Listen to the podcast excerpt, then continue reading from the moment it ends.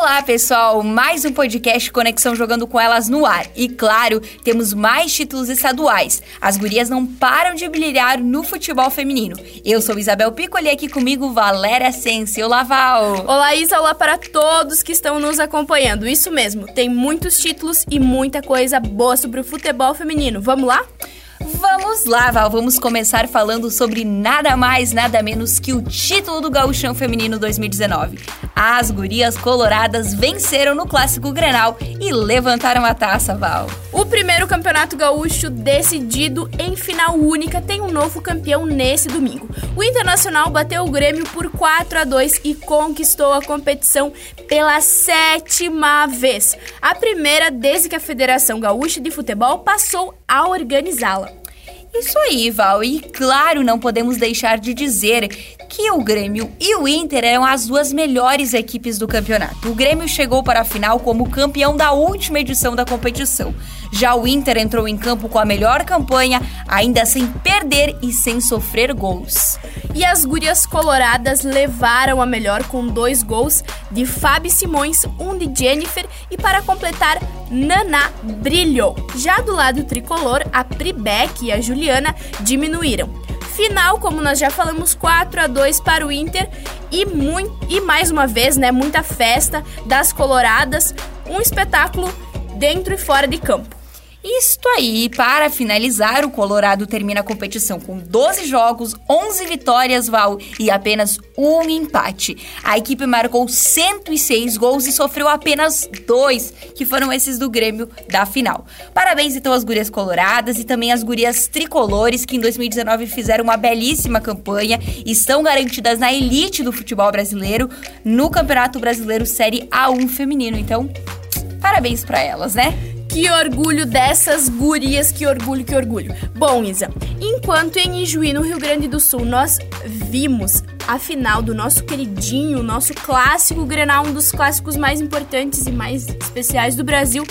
Em Canoas também, no sul do país, também no Rio Grande do Sul, Brasil de Farroupilhas e SC Oriente entraram em campo para disputar o terceiro lugar, mas muito mais do que isso para definir quem participava do Campeonato Brasileiro a2 de 2020. Isso mesmo. Isso aí, Val. Então, neste domingo, o Brasil de Farroupilha se consagrou terceiro colocado do gauchão após vencer o SC Oriente por 2 a 1 Os gols foram marcados por Pati e Tuca pelo lado do Brasil, já a capitã zagueira Shirley marcou do lado do SC Oriente. Então, o Brasil de Farroupilha garantiu a sua vaga no Brasileirão Série A2 de 2020, ocupou a vaguinha do Grêmio e é isso aí, conquistou o terceiro lugar. Mas parabéns para as gurias do Brasil, parabéns para as gurias do Oriente, que fizeram um excelente campeonato gaúcho.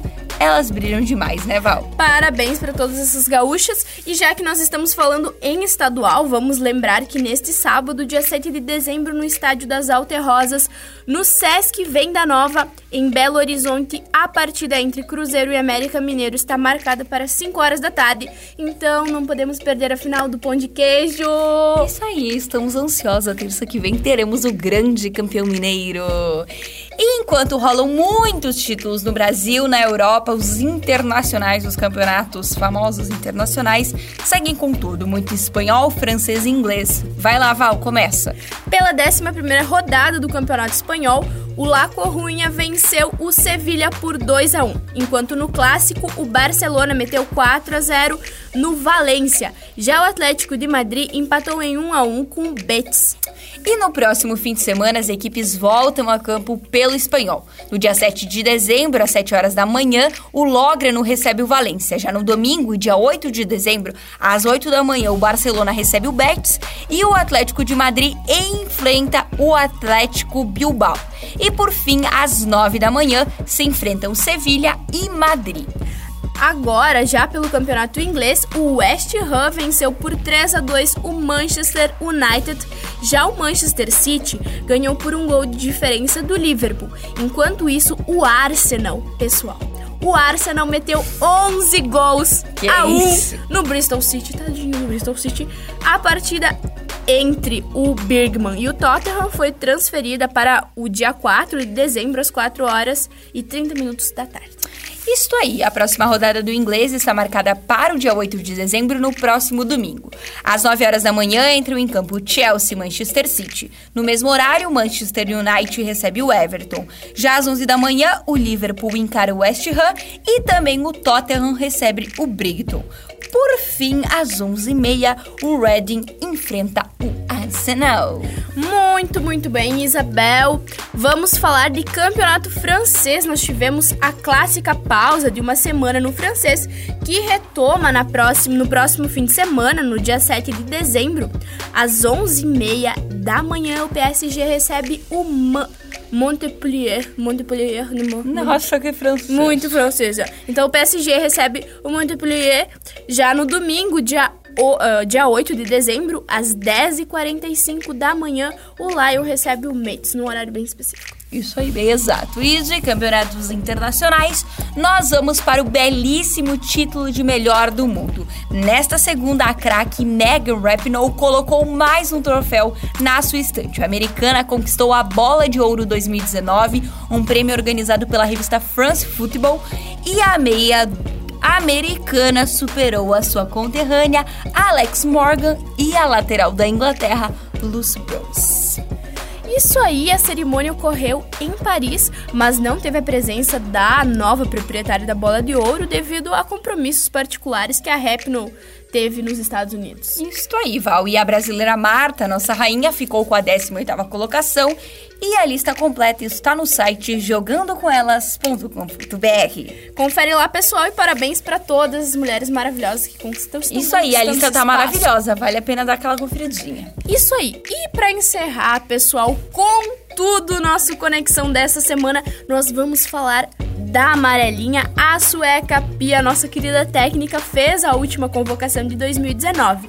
As atletas convocadas ficaram em um período, ficarão em um período de treinamento e amistosos. Então vamos para as convocadas, Isabel. Vamos lá, Valéria. Então, no gol, nas goleiras, nós temos a Letícia do Corinthians, a Luciana da Ferroviária, a Carla Maria do São Paulo e a Gabriele do Flamengo. Já na defesa da nossa seleção, a gente vai ter a Tamires do Corinthians, Fernanda do Flamengo, a Érica do Corinthians, Rafaele, que joga na China, a Bruna Benites do Internacional, a Tayla que joga em Portugal, a Kathleen, que joga na França, Isabela do Palmeiras, Giovana, que joga na Noruega e a Bruna do Havaí Kinderman. Isto aí, Val. E na nossa meia cancha nós temos a Fabiana do Internacional, a Luana que joga na Coreia, a Gabi Zanotti que joga no Corinthians, a Aline Milene que joga na Ferroviária, a Debinha dos Estados Unidos, a Poliana que atua no São José de São Paulo, a Andressin que também atua nos Estados Unidos